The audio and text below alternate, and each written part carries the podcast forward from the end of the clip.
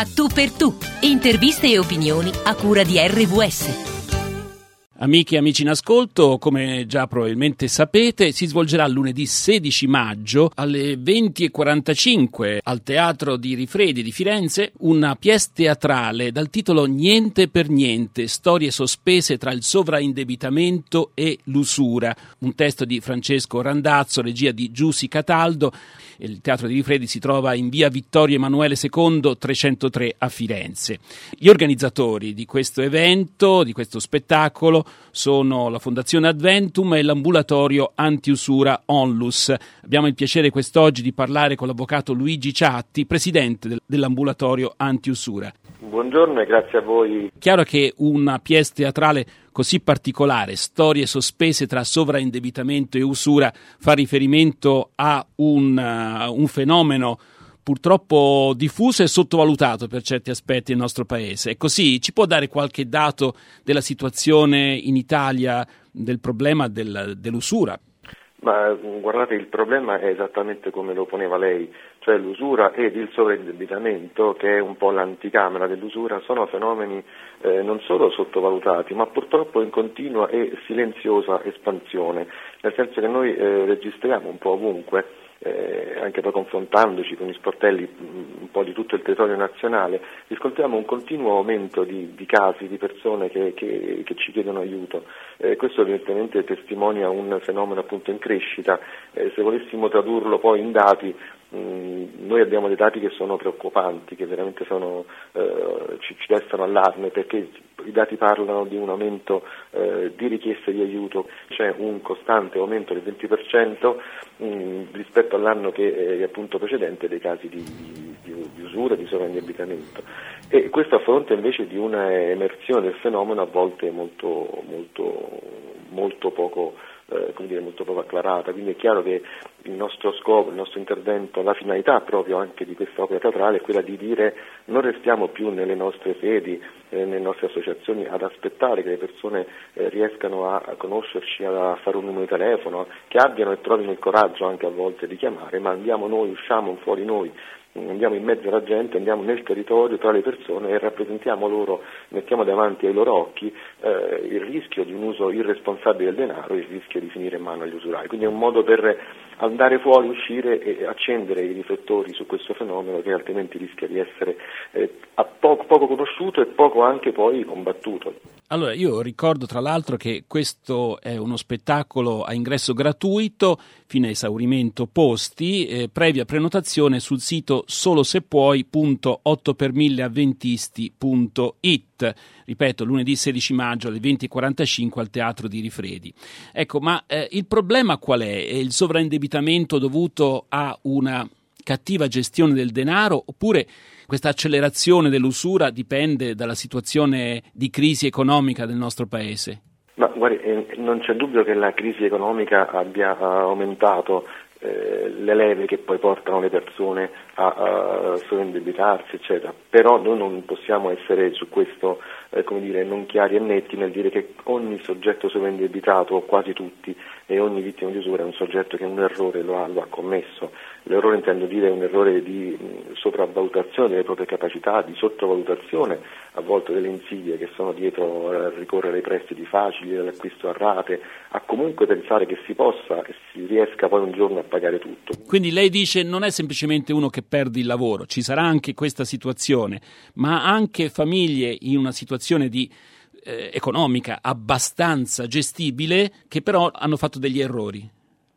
Mm, guardate, la maggior parte dei casi che si rivolgono a noi di soggetti sovraindebitati sono soggetti che hanno una situazione economica che se gestita correttamente eh, non avrebbe portato alla situazione di sovraindebitamento. Detto questo bisogna anche dire, giusto dire, che esiste un fenomeno eh, che però è marginale, che, che se ne dica, di sovraindebitamento cosiddetto passivo, cioè che significa? significa? che la famiglia che aveva posto in modo corretto diciamo, eh, le entrate e le uscite si trova poi improvvisamente per motivi non voluti né dire, pensati eh, a, a, non farcela più perché per esempio, come diceva lei, uno dei due eh, produttori di reddito perde il lavoro, ovvero c'è un fenomeno ancora più drammatico che è quello del decesso. E allora è chiaro che in quel momento una situazione economica che era correttamente impostata alla luce di due entrate diventa improvvisamente sbilanciata, ma lì non c'è nessuna colpa. E questo è un caso chiaramente di sovraindebitamento, come dicevo appunto passivo, sul quale si interviene eh, anche evidentemente, però mi piace dire che non è solo questo, c'è anche molta, molta eh, leggerezza nella gestione del denaro ed è su quella che noi eh, dobbiamo lavorare, proprio facendo capire alle persone alle famiglie, ai commercianti, ai imprenditori e anche ai ragazzi, perché come eh, sappiamo lo spettacolo è destinato anche, io direi soprattutto. E infatti viene replicato il giorno dopo per le scuole, eh? quindi martedì 17 maggio ci sarà eh, una replica dello spettacolo proprio rivolto alle scuole eh, a Firenze. Senta, ehm, come intervenite voi comunque come ambulatori antiusura quando una persona bussa vostre, alle vostre porte, insomma? Diciamo la, la cura, l'attenzione del sovraindebitamento è una cura che passa, come dicevo, attraverso una verifica intanto della situazione economica della, della persona. Verifica si intende nel far capire alla persona perché i conti non, non, quadrano più e qual è stato l'errore. Io continuo a dire che se noi non facciamo capire e facciamo cogliere rendere consapevoli le persone che hanno fatto il passo più lungo della gamba e quindi dobbiamo rimuovere insieme a loro questo atteggiamento che è disfunzionale rispetto alla gestione del denaro, noi rischiamo di rimettere in piedi una persona che però farà tre passi e ricaderà. Quindi l'importante è far capire alla persona che obiettivamente c'è stato un, un errore nella valutazione. Capito quello, corretto diciamo, il comportamento di massima, noi andiamo a gestire le situazioni debitorie, le verifichiamo evidentemente, le gestiamo, eh, quelle legittime eh, nei casi in cui è possibile sia l'ambulatorio antiusura che la Fondazione Adventum eh, gestiscono il fondo di prevenzione dell'usura, che è una possibilità di avere un aiuto economico eh, messa in campo da una legge dello Stato, e attraverso queste due cose, quindi verifica delle situazioni debitorie, gestione di queste situazioni e chiusura attraverso il fondo, noi riusciamo a far ripartire la famiglia e il commerciante, diciamo che entra da noi con un debito molto alto, esce con una situazione debitoria eh, più contenuta e comunque compatibile con la sua situazione economica. Questo per le persone sovraindebitate, le vittime di usura evidentemente devono fare una cosa soltanto, verificata da parte dei nostri avvocati effettivamente la vicenda, c'è il peso e il fatto che ci sia un reato, l'unica cosa che va fatta è accompagnare questa vittima alla denuncia, quindi va convinta la persona che l'usuraio è un criminale, non è un benefattore e va accompagnata alla denuncia per proseguirla nel processo penale. E piano piano aiutare anche questa persona a, a reinserirsi nel mondo del lavoro, eh, nelle legami affettivi, amicali, eccetera. Ci vuole un poco di coraggio, andare sempre avanti e peggio si confonde dentro il niente e ti si sbriciola la mente, lasciando posto alla follia, rubando l'anima e buttandola via. E volare più in alto senza avere le ali e trovarsi sperduti a scalare crinali e poi perdere quota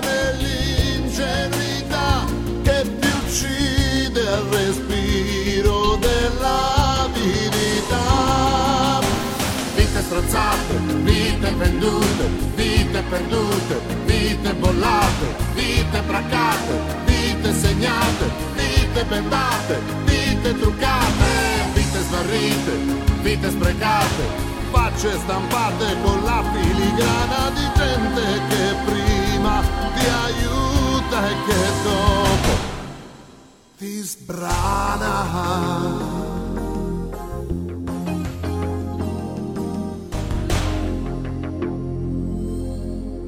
Io ricordo che stiamo parlando con l'avvocato Luigi Ciatti, presidente dell'ambulatorio antiusura. Lei ha detto che bisogna convincere la vittima dell'usura che l'usuraio è un criminale e non è un benefattore, mm, non è una cosa già di per sé evidente, va convinta la persona, perché? Perché guardi, ora le sembra strano, io, noi insomma, noi gli operatori della Fondazione Adventum, quando andiamo a parlare per esempio con i ragazzi e spieghiamo com'è il meccanismo dell'usura, cioè quanto chiede un, un usuraio eh, a Roma, ma direi sono dati eh, generali, cioè l'usura a Roma in Italia costa il 10% al mese, cioè un usuraio mi fa pagare un prestito il 10% al mese di interesse eh, il che vuol dire interesse del 120% l'anno. Per fare un esempio, per essere più chiari, se io chiedo 10.000 euro in prestito ad un usuraio, lui mi chiederà 1.000 euro al mese di solo interesse. voi capite che eh, nessun soggetto può dire, pensare che un prestito a queste condizioni sia un prestito di favore, che quella persona sia un'amica. Cos'è allora che fa pensare alla vittima di vedere nell'usuraio un amico? Perché è l'unico che in quel momento di difficoltà nel quale le banche, eh, le famiglie, gli amici, nessuno gli dà più, giustamente oserei dire, un soldo, quello invece gli continua a dare il denaro. È un po' come l'atteggiamento del tossicodipendente nei confronti della, della droga. Il tossicodipendente vede nello spacciatore chi dà a lui la vita, la possibilità di avere ciò che più vuole. No? Noi lo consideriamo evidentemente un criminale, lo spacciatore. Per il tossicodipendente in quel momento lo spacciatore è l'unico che, gli, che lo capisce e che gli dà ciò che lui vuole. Beh, con la vittima di usura ha nei confronti dell'usuraio lo stesso atteggiamento, è l'unico che in realtà in quel momento mi dà quello che per me è fondamentale. Quindi voi capite che la prima cosa da fare è far capire che quello non è un benefattore perché mi sta dando eh, qualcosa che mi ucciderà. Eh, non a caso l'usura, l'usuraio a Roma, ma un po' in tutta Italia viene definito come strozzino, cravattaro, proprio perché è un soggetto che mi toglie la vita, che mi toglie da qualsiasi possibilità di, di essere autonomo, libero, di, di poter guardare alla vita con serenità.